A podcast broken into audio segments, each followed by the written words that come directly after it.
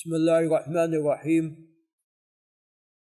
نحمده عز وجل ونثني عليه الخير كله ونصلي ونسلم على نبينا محمد وعلى آله وأصحابه والتابعين لهم بإحسان إلى يوم الدين.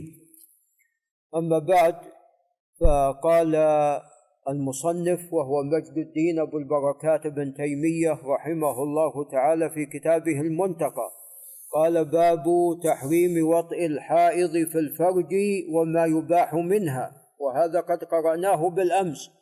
ولكن بما أن أبا محمد قد فاته فلعلنا نمر عليه بسرعة. بإذن الله. قال عن أنس رضي الله عنه أن اليهود كانوا إذا حاضت المرأة منهم لم يآكلوها ولم ولم يجامعوهن في البيوت.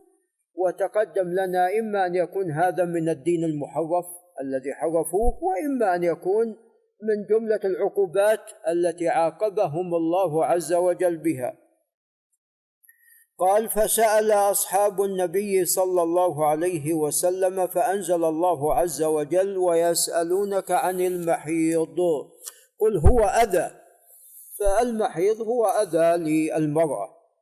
فاعتزلوا النساء في المحيض فأمر الله عز وجل باعتزال المرأة في المحيض. والمقصود هنا أي عدم الجماع وأن الاعتزال إنما يكون بالامتناع من الجماع. قال إلى آخر الآية فقال رسول الله صلى الله عليه وسلم اصنعوا كل شيء إلا النكاح.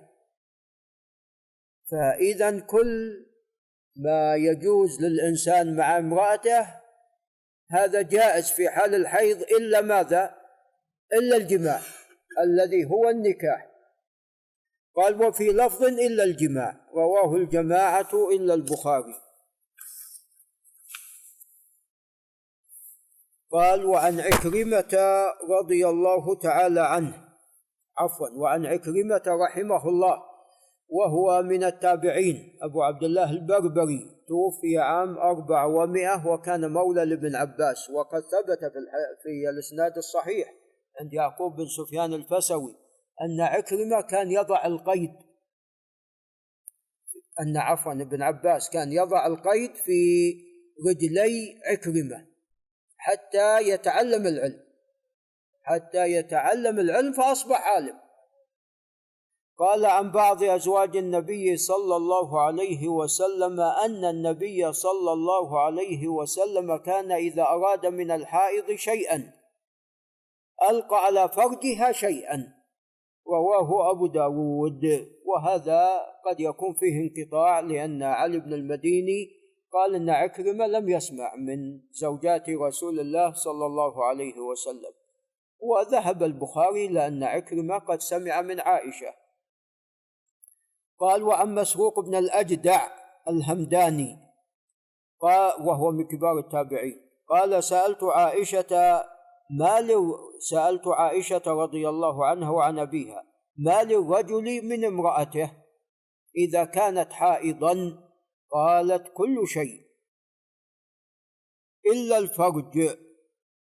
رواه البخاري في تاريخه. نعم. إذا كل شيء يجوز إلا الفرج أي الجماع.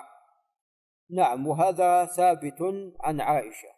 قال وعن حزام بن حكيم عن عمه وهو عبد الله بن سعد أنه سأل رسول الله صلى الله عليه وسلم ما يحل لي من امراتي وهي حائض؟ قال لك ما فوق الإزار رواه أبو داود. نعم. ولعله يراجع يراجع يعطينا إسناد أبو ناصر.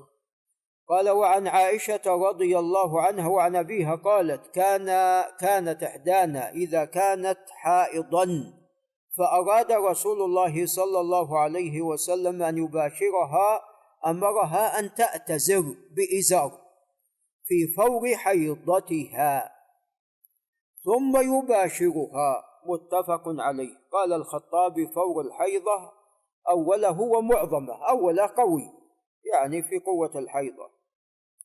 قال باب كفارة من أتى حائضا وتقدم لنا أنه يتصدق بدينار أو نصف دينار. أعطنا إسناده.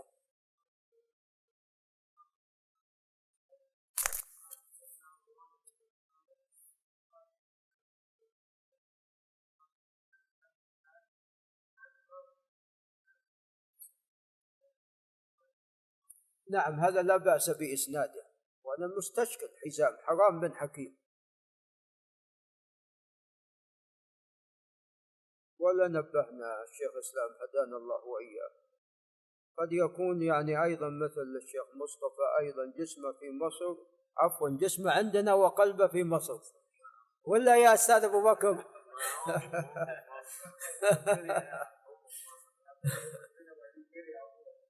أعوذ بالله. الله يهديك يا أستاذ أبو بكر. الله يهديك يا أستاذ. هذا مثل.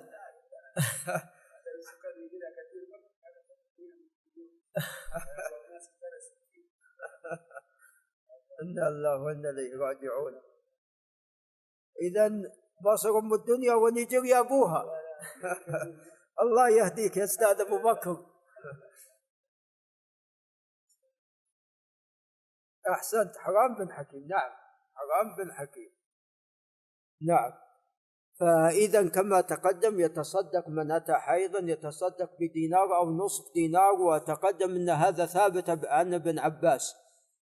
وقد اختلف في رفعه ووقفه والأقرب وقفه ولكن له حكم الرفع لأنه لا يقال من قبل الرأي. قال عن ابن عباس رضي الله عنهما عن النبي صلى الله عليه وسلم في الذي يأتي امرأته وهي حائض يتصدق بدينار أو نصف دينار رواه الخمسة يعني أصحاب السنن والإمام أحمد. قال وقال أبو داود هكذا رواية الصحيحة قال دينار أو نصف دينار. قالوا في لفظ للترمذي إذا كان دما أحمر فدينار وإن كان دما أصفر فنصف دينار وهذا التفصيل لا يصح. وفي رواية لأحمد أن النبي صلى الله عليه وسلم جعل في الحائض تصاب دينارا فإن أصابه وقد أدبر الدم عنها ولم تغتسل فنصف دينار كل ذلك عن النبي صلى الله عليه وسلم. وكما تقدم هذا التفصيل لا يصح. قال وفيه تنبيه على تحريم وطئ على تحريم الوطئ قبل الغسل. لا يجوز الوطئ إلا بعد الاغتسال. هذا مذهب الجمهور. ويراجع أيضا ابن ناصر الآية الكريمة لأن في قراءة حتى يتطهرن. نعم. قال باب الحائض لا تصوم ولا تصلي وتقضي الصوم دون الصلاة فالحائض لا يجوز لها أن تصوم ولا تصلي.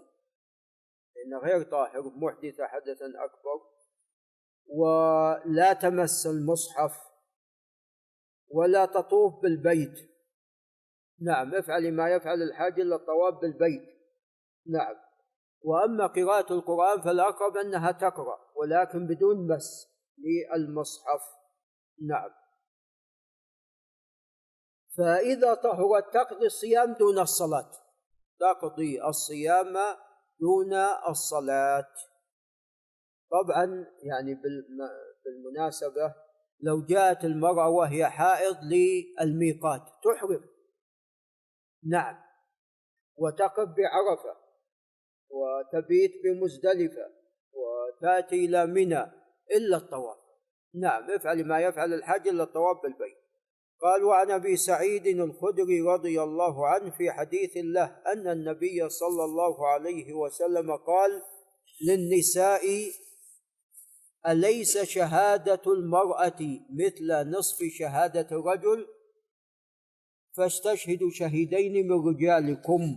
فإن لم يكونا رجلين فرجل وامرأتان فجعل الله عز وجل المرأة شهادتها نصف شهادة الرجل. نعم. لأن الرجال يعني أكثر يعني عقلا وحفظا. نعم. قلنا بلى. قال فذلكن من نقصان من نقصان عقلها. هي ليس المقصود الذنب هذا شيء جبل الله عز وجل وخلق النساء ماذا؟ عليه. هذا ليس لهن هذا الله عز وجل سبحانه وتعالى ولحكمة عز وجل. وطبعا يعني المرأة على ضعفها لكن تغلب الرجل ولا ما تغلب يا أستاذ محمد؟ نعم وأبو محمد يقول بسهولة. إيه إلا إذا كان الأستاذ علي الحومي هذه مسألة أخرى. نعم. فتغلب الرجل نعم.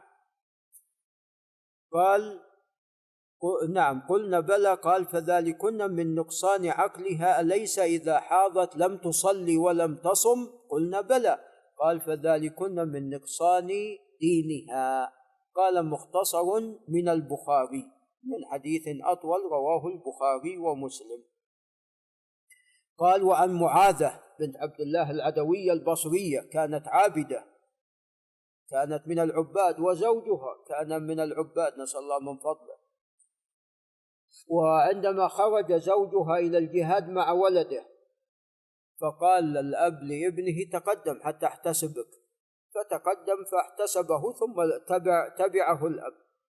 نعم. فجاء نساء أهل البصرة يعزون معاذ قالت هنئونني. نعم. نعم.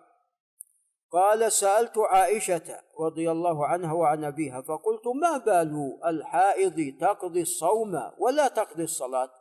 فقالت كان يصيبنا ذلك مع رسول الله صلى الله عليه وسلم فنؤمر بقضاء الصوم ولا نؤمر بقضاء الصلاة.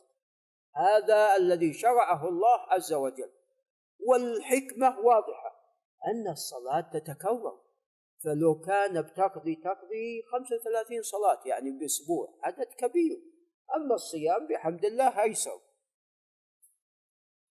قال رواه الجماعة يعني الشيخان وأصحاب السنن وأحمد. قال وعن ابن عباس رضي الله عنهما أنه كان يقول إذا طهرت الحائض بعد العصر صلت الظهر والعصر. وإذا طهرت بعد العشاء صلت المغرب والعشاء. لأن الظهر والعصر في حال أصحاب الأعذار يكون وقتهما ماذا؟ واحد. يكون وقتهما واحد لأصحاب الأعذار. ولذا المسافر يكون يجمع. نعم سواء جمع الأولى سواء جمع الظهر والعصر في وقت الظهر أو جمع الظهر والعصر في وقت العصر. نعم. قال أخرجه ابن أبي شيبة والدارمي وابن المنذر وفي الأوسط والبيهقي وهو ثابت عن ابن عباس. قال وعن عبد الرحمن بن عوف رضي الله عنه قال إذا طهرت الحائض قبل أن تغرب الشمس صلت الظهر والعصر وإذا طهرت قبل الفجر صلت المغرب والعشاء. رواهما سعيد أي سعيد بن منصور في سننه وسعيد بن منصور ثقة حافظ توفي عام 27 و200 والأثرم أبو بكر الأثرم أحمد بن محمد الطائي. من تلاميذ الإمام أحمد وكان من كبار الحفاظ. وقال قال أحمد عامة التابعين يقولون بهذا القول إلا الحسن وحده أي الحسن البصري. نعم. وذهب بعض أهل العلم إلى ما ذهب إليه الحسن فقال تقضي العصر. إن طهرت في وقت العصر فقط وإن طهرت بعد خروج المغرب وبعد نعم بعد خروج المغرب دخول العشاء تقضي العشاء. ويستدلون بما ثبت في الصحيحين. من أدرك ركعة من العصر قبل مغيب الشمس فقد أدرك العصر. ما قال أدرك الظهر. أدرك الظهر والعصر؟ لا قال أدرك العصر. نعم فهم يستدلون بهذا والله أعلم. يعني هو دليل قوي ولكن يعني فيه بعض الشيء وقد نقل يعني من ما في خلاف بين الصحابة على أنها تقضي الصلاتين والله أعلم ولعل نقف عند هنا. ولعل بعد أبو ناصر يراجع كلام الشيخ عبد العزيز باز. أما الشيخ محمد بن عثيمين لا يقول تقضي بس العصر.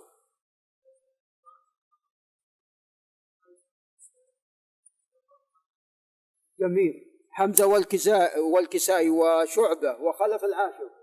طيب جميل